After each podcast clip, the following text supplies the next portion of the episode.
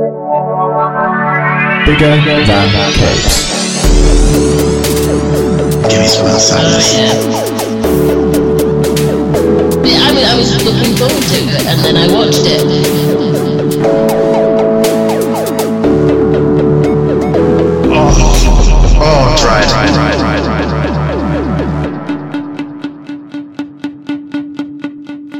Hello, welcome to Bigger Than Capes. I'm Zach, and this week I'm joined by Angela. How are you doing? I'm, I'm doing all right, live and in person, Live. in recording. Yeah. Ah, I don't think we could hack a live episode. it would just be chaos and madness, and I just think we Yeah. could be one of those, like, you know, like you get Comic Cons where they have like a, a, a live podcast a live recorded in one of the podcast rooms stream. with the enthusiastic audience. and people pop in and out and say hi and sell things to you and concepts and ideas, and then they just go away again. I think we could sell people some concepts and ideas. Yeah. um, I guess the, the the real question here is which con? Who wants us? Who wants us? I think we'll have dozens of audience. Dozens of Literally dozens of us. dozens. I referenced that one line from Arrested Development. I'm pretty sure every podcast. but we're like, Yeah. I don't know, nearly 60 episodes deep now. It's too soon to back down. no, No, too soon to back down, too late to back too, down. too late. It was too soon a while ago. Yeah, I like the idea that it's too soon to back down on constant references. Um, Yeah, it is. so here we are to Yeah, talk we- about Arrested Development. Didn't see that one coming, did you? I bet I could do an Arrested Development podcast, but it would be it would be hard. Hard. But you could come up with a cool name. I don't know. Because you can do a play on Arrested Development, I assume. I can try. Leave that with me. Yeah, That's- I'll That'll be the We'll next re- spin off that I propose that never happens. revisit that later. So we're here now, as we did a few weeks ago, to talk about one of your favourite comics from the last year. Yes. Um, this has been our plan to kind of catch up on trades we didn't talk about very much or things we didn't Yep. feature in the kind of monthly roundups. So we're kind of Yeah, we're, finding them in trade. yeah. Uh, we did Time Before Time and Exo We Man of did. War Yep. some weeks ago. Yep. Not that long ago, I don't think. I can't January, remember. I It's all, think. a, it's all a blur. Um, and here we are with. Yep. Well, I'm going to let you do the introducing. So, Yeah. So, so this is Jules Verne's Lighthouse, um, which is from Shadowline imprint of Image. For those of you who care about the difference. Um, so the story was by David Hine and Brian Haberlin. The art was by Brian Haberlin. The colours were Geirrod Van Dyke. The letters were by Francis Takenaga. And I'm also going to shout out to production Hannah Wall and Matt Hansel. I've no idea what you did, but your production. So good on you. Um, so yeah, so Jules Verne's Lighthouse. There is a book by Jules Verne which is called The Lighthouse at the End of the World, which doesn't bear a great deal of resemblance to this book, um, aside from character names and a general concept about a lighthouse at the end of the world. Um, so this particular lighthouse is located in space near a whole bunch of wormholes. Um, Yes. yeah, the Stormfront is the actual name where it is. Um, and it's on there and it helps guide ships through the wormholes, and that's how it is.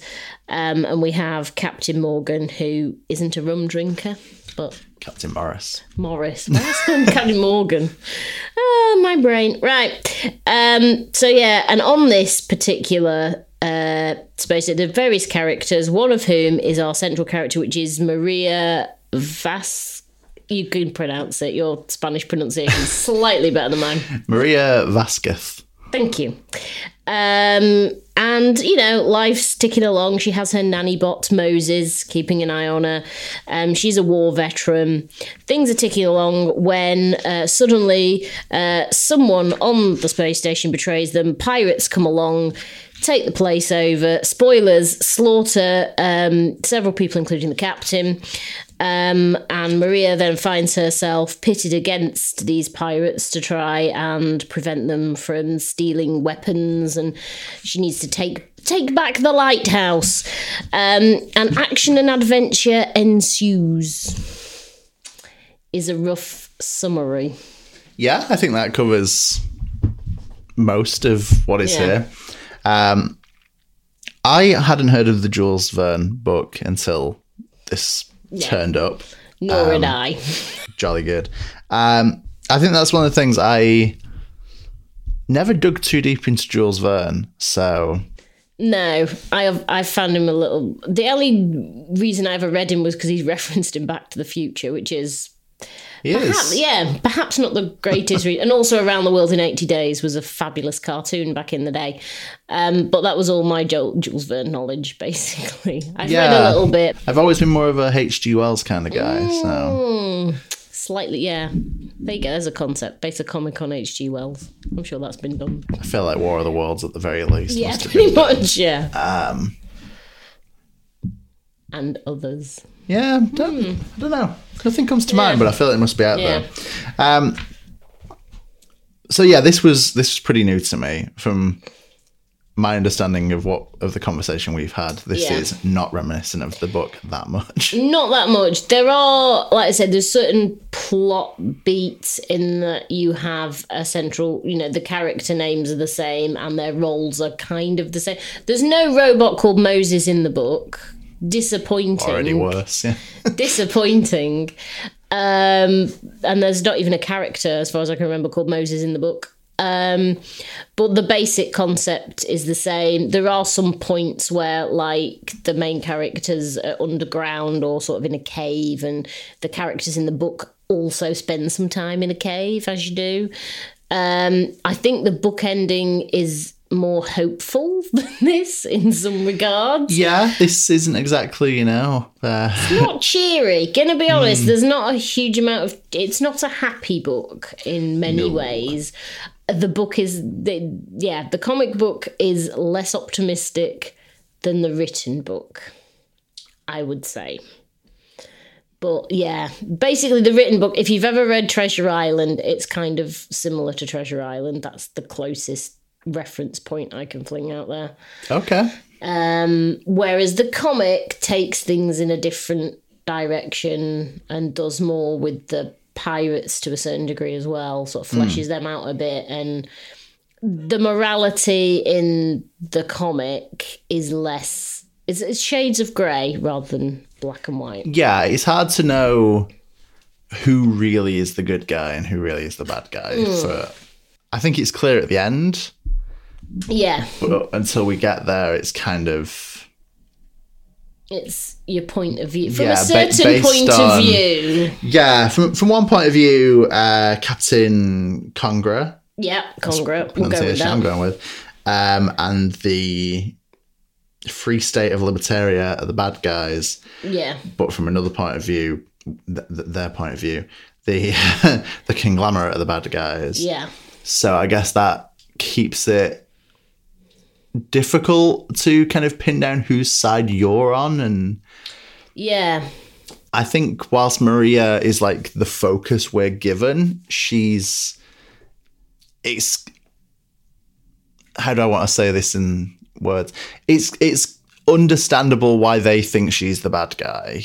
Yeah, because there is a history there. She fought in the war to subjugate. The Seraphim was. Yeah, that's the ones. It just makes me think of angels. That just the very name just makes me think of angels fighting each other.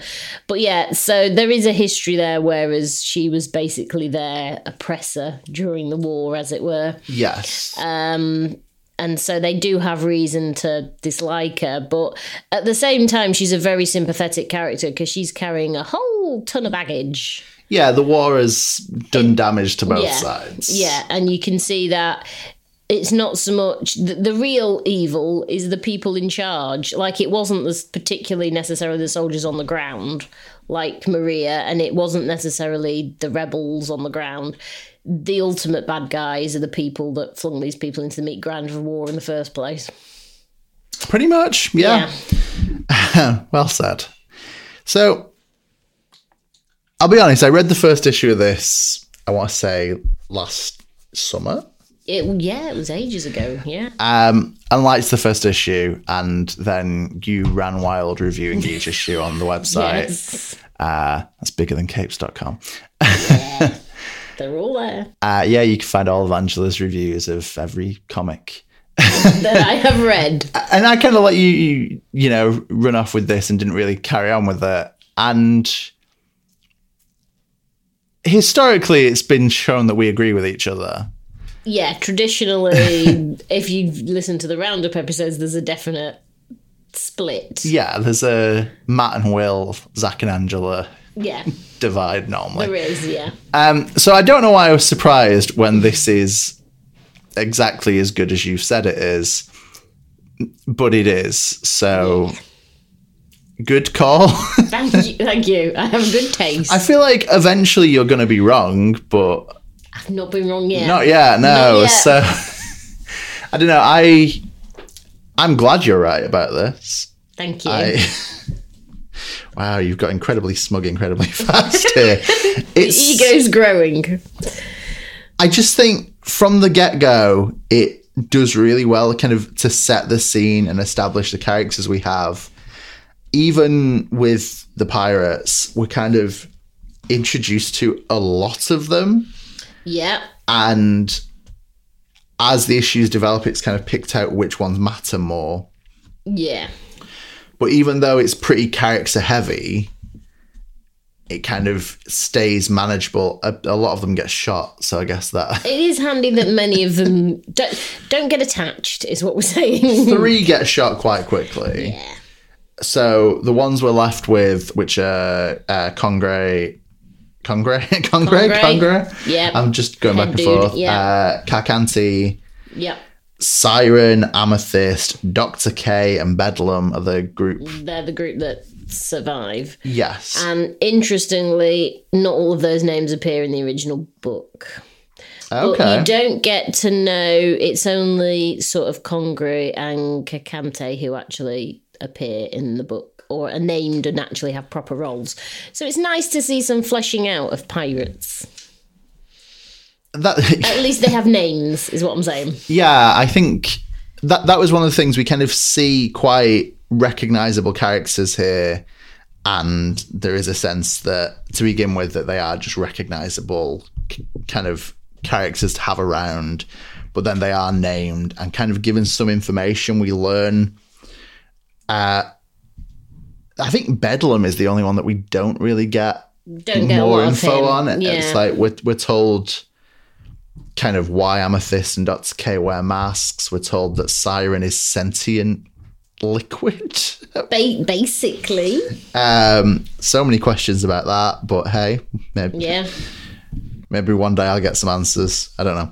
Um, but I think this kind of works well. We kind of have an immediate like mystery setup of hey, the part of the space station that we can go outside on has just a badly buried corpse and Yeah, who is this corpse? yeah, it's it's a pretty simple kind of here's a dead body setup that's been here for years apparently, but it's a setup that I think opens the door to bigger things in play, and we get Yeah. those answers. There were some t- points in this where I was concerned we weren't going to get those answers, and I don't think we do until like nearly the end. Yeah, you do have to hang on a bit for answers. I mean, you get them. It's a simple answer, and it's an answer that makes sense. But it is good that we're kind of filled in on. Hey, why was there a corpse in issue one? Yeah. Hey, we've not forgotten that plot point. Here you go. Yeah, and I, I don't think there's anything unnecessary in the plot. I think everything is quite smoothly put together. Yep. Um, so basically, the plan of the Free State of Libertaria Yep. Captain Congra and the Pirates, Yeah. as I'm going to be calling their band, um, is basically that they are taking over the the lighthouse with the intention of intercepting a conglomerate ship which contains all the weapons from the Seraphim War that they didn't use, Yeah. all the things that officially don't exist. Exist, so the, yeah. the terrifying chemical weapons and biological weapons and the dangerous mech suits and All of the stuff that they can use to get their own back on the conglomerate. Yes. This is the most anyone's ever said conglomerate. Conglomerate. I'm, I'm losing, yeah. losing the ability to pronounce it, but yeah. So there's an interesting amount of kind of details packed into what's on the ship. I think the kind Yeah. of vague concepts like the ooze, and then Yeah. padded out later on, and it's pretty scary. Yeah. So I think there's a good amount of detail and a good amount of planning to every aspect of this. I mean, Yeah. to be fair, okay, they're, they're building on Jules Verne, which is probably a solid It's foundation. a good starting point, but it does. It's it's got more. I don't want to say more depth than Jules Verne because, you know, one of one of France's greatest ever writers. Um, I'm just He's no David Hine. no, yeah. But I think they take the ideas that Jules Verne's thrown at us and just basically run with the concept. Yeah, and I think it helps that David Hine is someone who has done quite a lot of comics in, Yeah, in my understanding. I I think the the first things from David Hine that I kind of stumbled into were Son of M and um Oh yes, is it Silent War as well that comes after that, where the Inhumans fight the Fantastic Fantastic Four, Four. but because of Quicksilver, I reasons. I don't know. Yeah, I um. So I, I feel like I've been reading David Hines books on and off for oh god, like twenty years. yeah. now? Let's all feel old. Wow. Um, Yeah. was House of M really like two thousand and? It was a long while ago. Four. Anyway, uh, so Hmm, not thinking about that. I, I think David Hines a pretty consistent writer. I don't know if he's Yeah. necessarily the most celebrated at times. He's one of those hard grafters in the background who just does his thing Yeah. and like I don't know how many people picked up Son of M. I don't know how many people No. have, have dug into I don't know the the Mm. issues of Spawn he's done or the issues of what else we got like did he do Spider Man Noir? I think he did Spider Man Noir, which I've also read, And Joker's Asylum. Wow, Hey, only I read Joker's. I think. we're we're delving deep now. I think the official count of readers for Joker's Asylum were just me. Um, maybe one other person. It was a good idea, like an anthology comic told by the Joker. That's that's not bad. It's, it's a fine concept. What was the point? Um, David Hines yes, has a has a pedigree. yeah, and to have been working in comics for like twenty something years now, Yeah. and still be kind of not the biggest name says a lot about commitment to just writing books. And Yeah. I kind of I respect that a lot. I think I I've enjoyed all of his stuff that I've read, and I I liked this a lot. And I think Brian Ham, Haberlin. Yeah, Brian Haberlin, Mm. um, has now he's the next book he's done after this is Hellcop, right, Yeah. which he's written on his own. Which is written on his own, yeah. so I, I guess this is a kind of launch pad for his writing. I mean, I guess I don't know Yeah. much of Brian Haberlin's work either. No, he's it's certainly a launch pad because he did the art on this. Yeah. Um, and he does all the art on the Hellcop, and we should probably at some point talk about the the art because I know that it's not necessarily the kind of art that everyone's going to like, and it is it is a particular style, shall we say? Um, I think the other thing is, is it it Hellcop is also a um Oh man, Brian Haberlin's done loads. yeah, he has. They he's he's done. I forgot about the marked. Yeah, so Hellcop is an ongoing. It's just done its first. Well, it's finished its first arc. Yeah, a couple of weeks ago, right? Yeah. Um. So that this I think benefits from the fact that it is five and done. Yeah. It's a self-contained story, so they have to kind of wrap things up. It's sort of I wouldn't say it's forcing them because the number of writers who will drop stuff in there and then forget they've done it, and then they'll finish the book and we'll have no idea what in actual fact that thing meant, and it will forever annoy us. um, but these two are experienced enough that they've decided, yes, we'll do a complete story, and we will wrap all up the loose ends. Yeah, and I feel like you could do more with some of these characters, I think you could definitely. but I think what we see is enough. And Yeah. as a as a kind of standalone one-off sci-fi book, I'm I'm pretty okay with how this goes. I think everything is quite n- neatly tied together, so it never feels like anyone anything outstays the outstays its welcome. I think everything is quite No. well structured. Um, I agree with your point about the art. I think it isn't going to be to everyone's taste. I know Will isn't particularly He's not a fan. fan of this style. No. Um, I quite liked it though. I think there's a I mean, the way it's a realism to it that Yeah. kind of suits the creepiness of certain sections. It feels feels- kind of um kind of 3D animated in design. I feel like Yeah. the I feel like the animated series of this could look exactly like this, Yeah, definitely. which isn't something I'm entirely against. It's something that used to annoy me with like artists like Frazer Irving Yeah. who I think has also done books with David Hine. Um, but I, I ended up reading so much of his art that I came around to it eventually. Um, and I'm a fan. I think it works here as well. I think it kind of suits the sci-fi story we're being Yeah. told. Nothing feels too kind of ridiculous or overblown. Everything feels quite real. And It does. It does have that almost you could reach into it and touch it kind of a Yeah. quality at points. I think one of my complaints would be that this. I think there's some action sequences that can feel a bit too static. Yeah, Um, certainly with the the last couple of issues where Yes. there's more um, confrontation and fighty fighty going on, for want of a better term. But even then, I don't think it's a particularly bad thing. I think it's just. I think it can be common in comics and it, common in comics. That's the thing I don't say a lot. Um, anyway, for things to be kind of stiff in action sequences.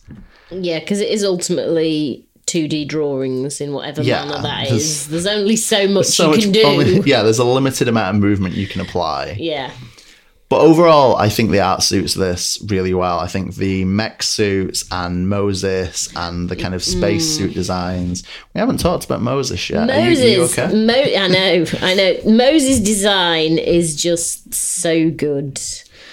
It's yeah, and he as a character is just so good. So he's a nanny bot, and he's basically passed down through the family. Yeah. So he served uh, Maria's mother. He wants to serve her daughter. I don't know what happens if they have a a son. Does he pass the son? Who knows? Not mentioned at not all. yeah. mentioned. What that's a concept. That's a weird thing. Um, but yeah, so he's he's just got layers because he starts off as like he's caring for Maria and he still cares for Maria, but at the same time, it's the way he goes about it is sometimes quite creepy and a little bit psychotic. It's it's an interesting one, I'll admit. He kind of starts this quite caring and friendly, and he does look like he's a weird designed robot because he seems quite friendly and approachable, but also terrifying. He's Yeah. he, he has the same facial expression as an axolotl, Yeah, he does. He does. a kind of blank smile. Yeah. um, but also has this kind of terrifying body. I don't know what it is. Yeah, it might. Is it all the stuff on his back that's kind He's of He's got like a lot of like spiky stuff sticking out of his back. yeah, back, wires and tubes and and has one arm that's definitely thicker than the other. yeah, Um, but I think he starts off quite friendly and you know chill. I, I guess almost Yeah. caring and calm. Um, I think we have the recurring like uh, Maria telling him to shut up and him being like showing up, yeah, which works. But then later on, um, he explains to um, Angie Davis, was she? yes, yep, Uh, Angie Davis, who was a doctor from the ship full of weapons, who manages to escape when the pirates intercept the ship. Yep. Wow, that's a lot of information to cram into 10 seconds. Um, Moses convinces her to kind of alter his code so he can do some some killing. Yeah, basically, he's programmed not to kill, so he gets Davis to override so he can go do the killings. Um, and I think the first, the fir- so he he kind of kills the guard that's guarding them when they've been captured by the pirates. And he takes such glee in it as Yeah. well. He's like, God, you don't know how long I've waited to do that. Yeah, you can't imagine how long I wanted to do that. And I think at that moment it's it's it's funny, but it's this kind of low key like oh oh um and yeah he goes from kind of adorable to kind of threatening in like one fell swoop yeah, like just a few panels. He's like, you know, oh, you know, they're trying to escape, and then he's just like, just override it, and I can, you know, get us right out of here He doesn't even say kill. I think. It, oh no, I'm not allowed to kill sentient beings. Yeah, that was it. He does tell her he can't kill, and then yeah, but you can override, and I'll tell you how to do it. yeah and he, Um, he rhymes off the kind of a section of like the asimov laws It is, yeah. From the old days. But I, I like the way he says to David, my priority is to save my mistress. Yours is to prevent the pirates taking the conglomerate weaponry back to their home planet. And that becomes painfully apparent later on Yeah. that his priority is Maria. And despite everything else that's going on, that is his priority above literally the lives and hopes and dreams and whatever's of every other living being in the galaxy. Yeah, there's um there's a, a certain amount of intensity to it Yeah. that I think amps up as the book goes on. Um, yeah. It also makes for a few a few real surprises. I think hmm. in issue one, I don't think it seems like Moses is going to be like surprising throughout the plot and pushing this in weird directions. yeah, you but- just think, oh, cute robot. yeah, he's kind of integral and yeah, I think without him this would be a very different story. Yeah. Um And it's interesting because he there isn't a Moses equivalent in the Jules Verne book. so this is all David Hine. So this is all David Hines and Brian Haberlin's great work. As far as I can remember, I'm just gonna flick through the actual book. But as far as I'm aware, there isn't because most of the actual book written by Jules Verne is basically uh, Vasquez. I may I will have pronounced that incorrectly. Uh, yeah. And um, they John Davis is called in the book because that's what I also like is they've gender bent the characters as well. Yes, they, they've definitely added some variety and um Felipe I think is non-binary as well, Yeah. or at least hinted at being and Yeah, and then you've got Ek, Eek, uh, I can't pronounce his name. I can't do the full name, but Ek, No. Ek was the short Ek, who is, yeah, the short alien. Um, and I think it's not as straightforward as you expect from a book written 100 years ago. Yeah, I would expect this to be incredibly kind of Yeah, they're, male they're all characters. guys. They're all guys for obvious reasons because that's the world Jules Verne's writing in. So it's nice that they've. Because Vasquez's um, actual Maria's background isn't actually that different to the male character in the book, in that he is also a war veteran who has seen bad things. Um, it's treated, I think, I don't want to say necessarily better because the idea of military PTSD didn't really exist when Jules Verne was around. Yeah, Um, but it, it it is dived into and delved into and expanded on more in the comic, which is a good thing. yeah, I think it's a big part of the Vasquez character and shapes who she is here Yeah, and explains a lot of her motivations, which is good that it's mm. it's dealt with and it's not just here we are calling you the butcher of Colère or the beast of Colère and then like yeah to show that that's had an effect is something that not all books would do but is a good detail to establish that she isn't just a heartless killing machine turned lighthouse attendee. Yeah, there's a reason that she's picked this as an assignment because yeah, she doesn't think she can really face her family. That comes up because she has a daughter and Zena. Zena. Um, and we're like, you know, a lot of what she does is related to how she thinks her daughter's going to view her. And Yeah. she doesn't want her daughter to view her as the butcher. She wants her to be not necessarily proud of her, but even just not viewing her as an evil war criminal. I mean, you know, so little to ask in the grand scheme. yeah. Look, I killed a bunch of people, but please don't hold it against ago, me. I've. I've moved on. Yeah, No, I I think that's that's key to the character is trying to move past the terrible things that have happened in the war. Um, and I guess we almost see the opposite of that with the pirates who can't move past. no, um, physically, Yeah, in many respects.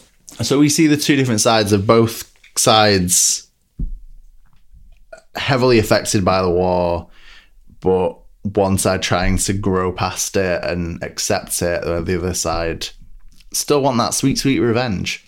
Yeah, And with good reason. I'm, yeah. I'm not, I mean, they've they've been disfigured. They've lost family. They've had their lives ruined. Essentially, you can kind of see where the need for revenge has come from. yeah, you. I, I think this is what makes it such a strong book. Is from Vasquez's point of view, the pirates are the bad guys, but from the pirates' point of view, the conglomerate are the bad guys, and as the beast slash butcher of color, so mm. so is Vasquez. So it's hard to. I think everyone is in a moral grey area, as we've Yeah. said, and everyone kind of sucks in their own special way. Yeah, no one, no one in this, including the robot, is morally above anyone else. They're all. I mean, I mean, you could argue maybe Davis. Yeah, has- Davis. I feel like we don't hear her of Yeah, stance too No. heavily. So she's she's probably more of an innocent in this than anyone else. Although, admittedly, she was on a conglomerate ship that was transporting weapons, including biological weapons that yeah, can and kill we're, told she's the kind of bio She's a bio chemical engineer. Yeah, so I guess maybe she's she's- not. There you get. You see, you can't even even the ones you think, yeah, they're fine. Yeah, we're not really given too much to go off of what what her real level was. Captain Morris? No, I mean No, he's no, creepy. He's creepy. He's creepy. Um, He hits on women. Um, yeah, he's, yeah. Again, no one really comes. It's interesting because when you start, when you read the first issue, your sympathy is against the pirates. It, it's like, oh, they are definitely the bad guys, and then you sort of get into it a bit more. You go. Maybe they're not the bad guys. Maybe everyone's the bad guy. Yeah, and I think it's well structured in that. And I don't know. There is definitely a point where you think Moses and Davis are like the solid good guys. Yeah. And that doesn't last for more than a couple of pages. no. um, it's really well structured. The Yeah. the the whole story is told in such a good, compelling way. Um, I think I read all of this in like a few hours. It's ridiculously easy to read, Yeah. and because I was so upset because I read this in singles and I was just every week I was like, "Is it not here? Is it not here?" And it was it was so good. It was one of those where I was desperately waiting for the next issue to come out. yeah, and I can see what I mean. Even in issue one, I think when the pirates arrive on the ship and are meant to not be pirates until the reveal of Yeah, No, the captain's here. He's the one on the unicorn. He's such a what's that now? yeah, Never really addressed what that's about, No. and I'm kind of okay with it. yeah, Um, it's interesting as well because the, the initial group of pirates we see are the group of pirates we, we come to see repeatedly. yeah. So it's only the ones that don't matter that we only see once as they get shot. Briefly, yes, as they die terribly. But I don't know. I I like the the cast of characters we're given. I think, despite the moral greyness of everyone, I think Moses, um, Vasquez, Kongre, Carcante, Siren, they're all good. They're all- yeah. Some of them get more attention than others, but the ones that don't get a lot of attention at least get enough substance that you're kind of up to speed on who they are. Yeah, and it's Except like Bedlam. except Bedlam. Um, because it's like the betrayal thing. Because you've got Eck and Felipe on the who turn out to be turncoat type people, Yes. and the whole reason why Eck actually went down that road is kind of interesting. Because it's like, yeah, it's it says a lot about the conglomerate and yeah, about us humans. yeah, us bad people. And Felipe, of course, has there are several twists to Felipe's loyalties. Felipe is complicated. Felipe's very complicated. I was not expecting most of what came out with her uh, or them. Should we go with them because it is kind of Them, I think, yeah. them because it is hinted. Um, yeah, but what they are up to, that was like, ooh, Yes, it, it was interesting to me as well because uh, in the first issue, Felipe and Vasquez look very similar. they do. And originally, I assumed there was going to be some connection there. And then each issue after that, I feel like there was an effort made to be like, no, they're not meant to They're look that similar. characters. I've- They've just got very similar haircuts, Yeah, they are different. Everybody, they are different. which is good because that first issue where Felipe is playing the weird kazoo thing, Yes. there's a, a few panels where it's like, who, what? What who are you Who are you? What are you doing? Um, so spacing spacing out Mm. them out, t- kind of putting them in different scenarios, and then casually flattening out Felipe's Tweaking. hair Yeah. and changing the colors makes it clear that they're different people. But Yeah. uh, that was one, that was one of the few things in the art that I was confused by. Yeah, I was going to say that is one of the um, that was one of the few problems, if you will, with the art that they do correct. So, or he do correct, I should say. Brian correct. Yes. um, and it works much better when that's been done because yeah, like I said, they're, they're more distinct. it's just flicking through as well. It's it's a go to thing in comics, but when we see the like treasure trove hoard of crap that Captain Morris has, his kind of secret room full of you know pirate costumes and sex robots and framed portraits of himself. Those are my favourite. It's the kind of thing we see a lot in comics, but I'm always a big fan of the room full of stuff. You know, I don't know what it is. I, don't know if it goes back to those like you know early days reading comics where you've got like the Bat Cave with the giant penny and the Yeah. dinosaur and the curiosity of what the hell is are, are all these things. But I'm still a big fan anytime that a comic is like. And here's this character's room full of random junk. yeah, here's his stuff.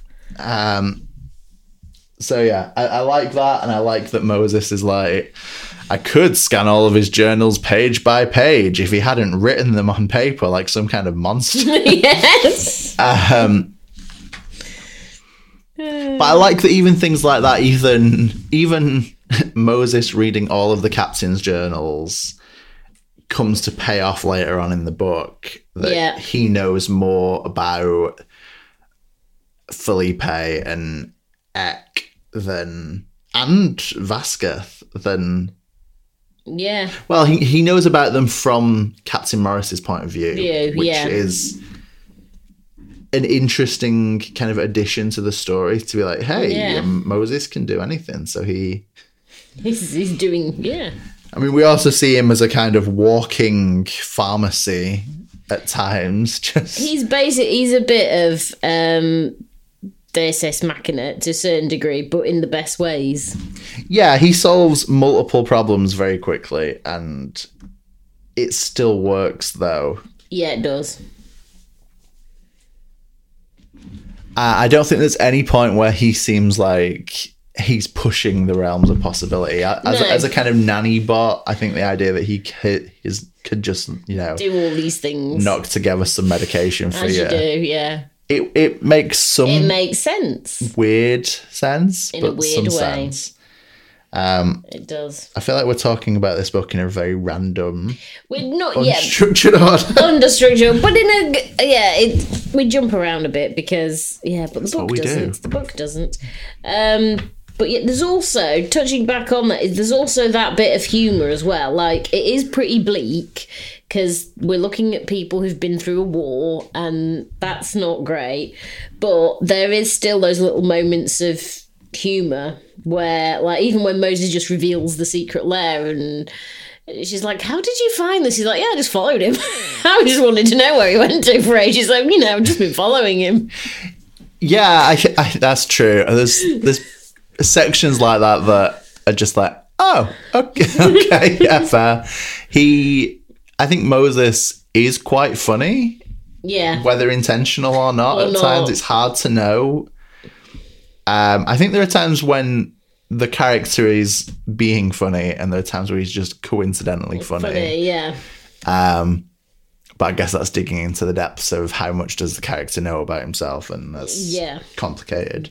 it is. Um, we talked earlier about kind of Brian Haberlin's art being quite realistic, but I also think the coloring is very kind of uh, so it's Geirrod Van Dyke. yes, Um, I think coloring feels very natural and very real. It's yeah, it's got that sense where you feel like the kind of like the angle of light has been considered in every panel and yeah. It's not just because I think people think that with digital art, oh, they've just. I mean, to be fair, throw some color at it. Yeah, throw some colour. I mean, to be fair, all comic book art generally these days ends up digital, but still, Yeah.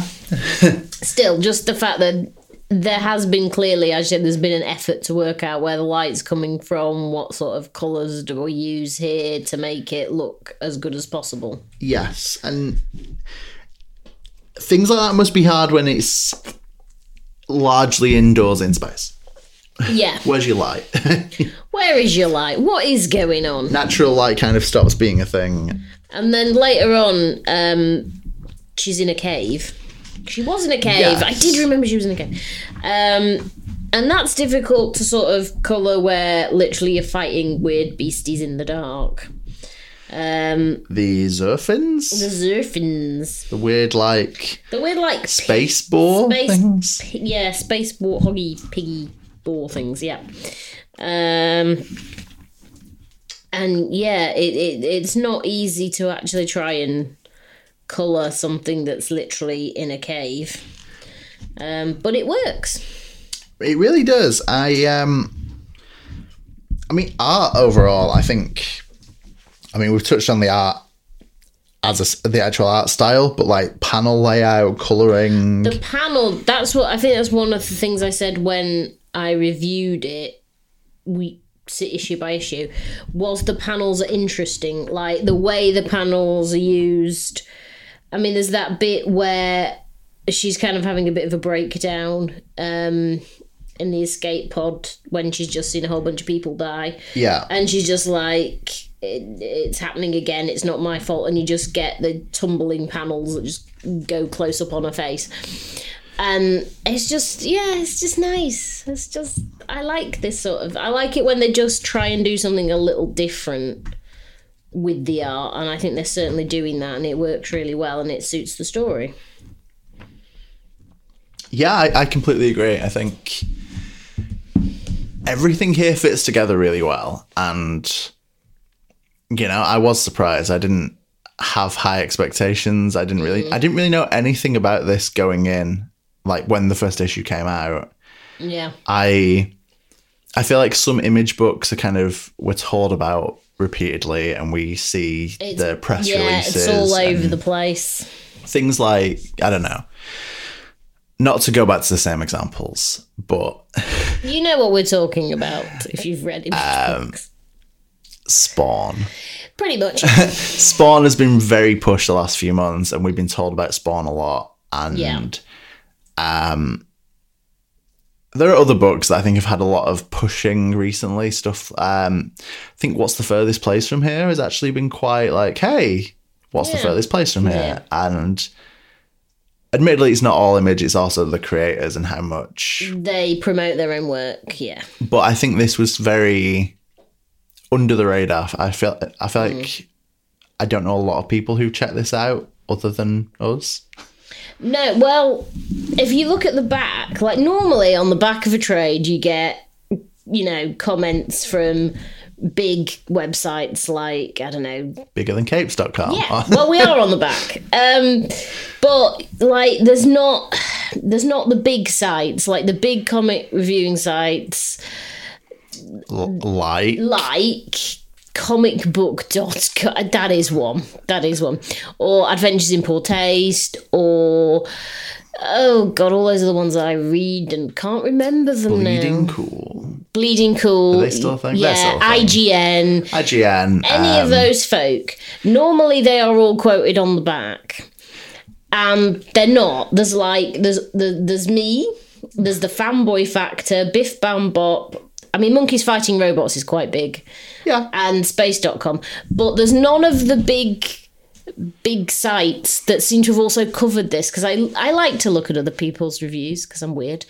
and there were none that You just need confirmation that you're correct. yeah, I do. Yeah, I just like to know that I am right.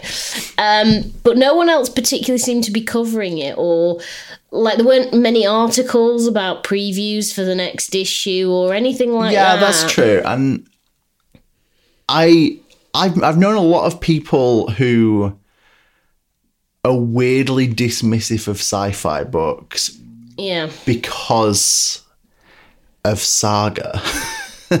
Which has always confused me. Yeah. I know loads of people who kind of wrote like Descender, like s- six volumes, great creative team, yep. celebrated by us and many others. Many people. But I know people who didn't like Descender because it wasn't Saga and There's your problem. insane things like that. So I, I do wonder how many sci fi books kind of slip under people's radar because they're not Saga, They're not which, Saga. which is such an odd way to be. And I quite like, uh, I think we all quite like the standalone one volume straight to graphic novel type Yeah, books. So something like this, I guess, appeals to us more than it will to Yeah. other people. Similarly, did I just make a word up? Similarly, similarly. Hmm. um, stuff like Hellcop is kind of out there fantasy that I think both of us have been Yeah. interested in, but I don't know. So, I mean, I think we'll be back here in Yeah, two, three months doing a Hellcop episode. the trade is out. The first trade is out very soon. Oh, cool, By very nice. soon, I mean within like a month or so. Yeah, All right, that's fine. I, I normally expect them to still take like forever. for a while. For yeah, not forever, but a while. Yeah. But no, it is it is a great show because I don't think this book's got had the traction and promotion and Yeah, that it needs because it is really good. I mean, it's listed as science fiction slash thriller on the back, I think that kind of fits it. which is true. Um, so yeah, it is a shame that it's not got more coverage. Definitely, I I've really enjoyed this, and I'm glad that I read it all for this episode. It's Yay!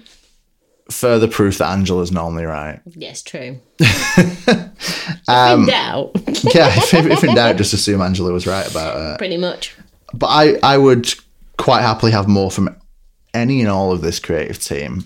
Yeah, I mean, I, I think we will get that. It's interesting. I hope, as we've said, I was in the dark, and David Hine and Brian Haberlin have done quite a lot together, particularly Image. yeah, um, But I would like to see some of these books kind of become more pride of place a Yeah. little bit. I I mean, they've put it on the Shadowline imprint, which is an interesting choice. I feel. I feel like as comic readers though, I feel like the different image imprints don't matter too much to people No. in sh- in store. In gen- yeah, when they see image, as long as it's got image on it, it's an image book. yeah, I feel like if you're sure, there'll be people who've been into image for a long time who will be like hardcore shadow liners.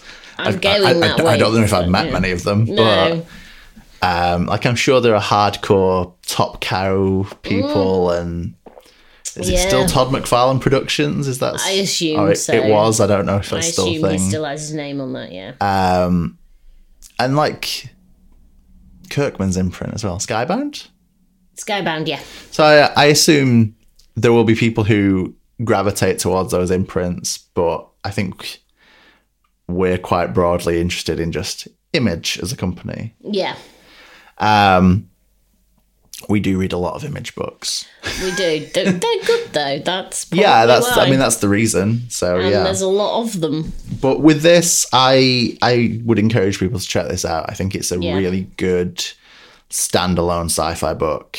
Um, that's yeah. really well streamlined and really what really neatly constructed. I keep saying the word neat. I'm, It is though. It's neat.